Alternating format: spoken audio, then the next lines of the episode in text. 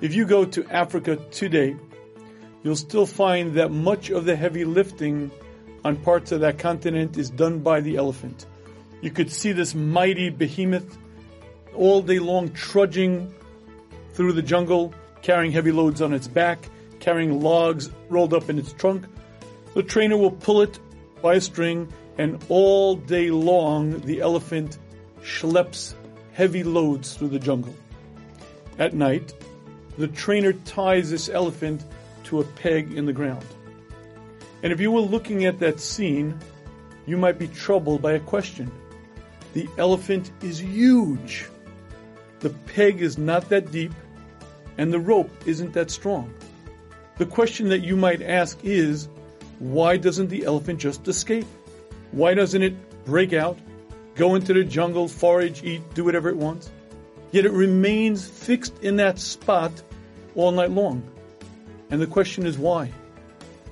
And the reason is because when the elephant is born, it weighs about 250 pounds, and the trainer ties it from day one to a peg in the ground.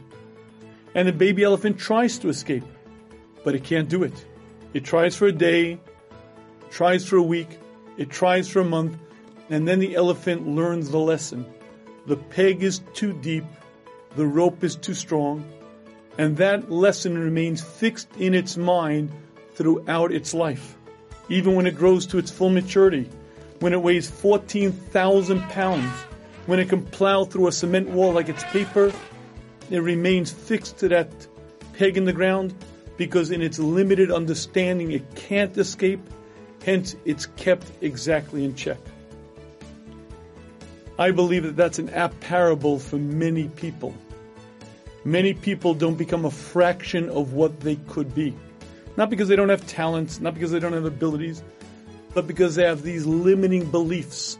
And like that mighty elephant that's held in check by a rope that's not strong enough, but in its mind it is, many people don't begin to appreciate their strength, their abilities, their talents, and they're kept in check by these limiting beliefs.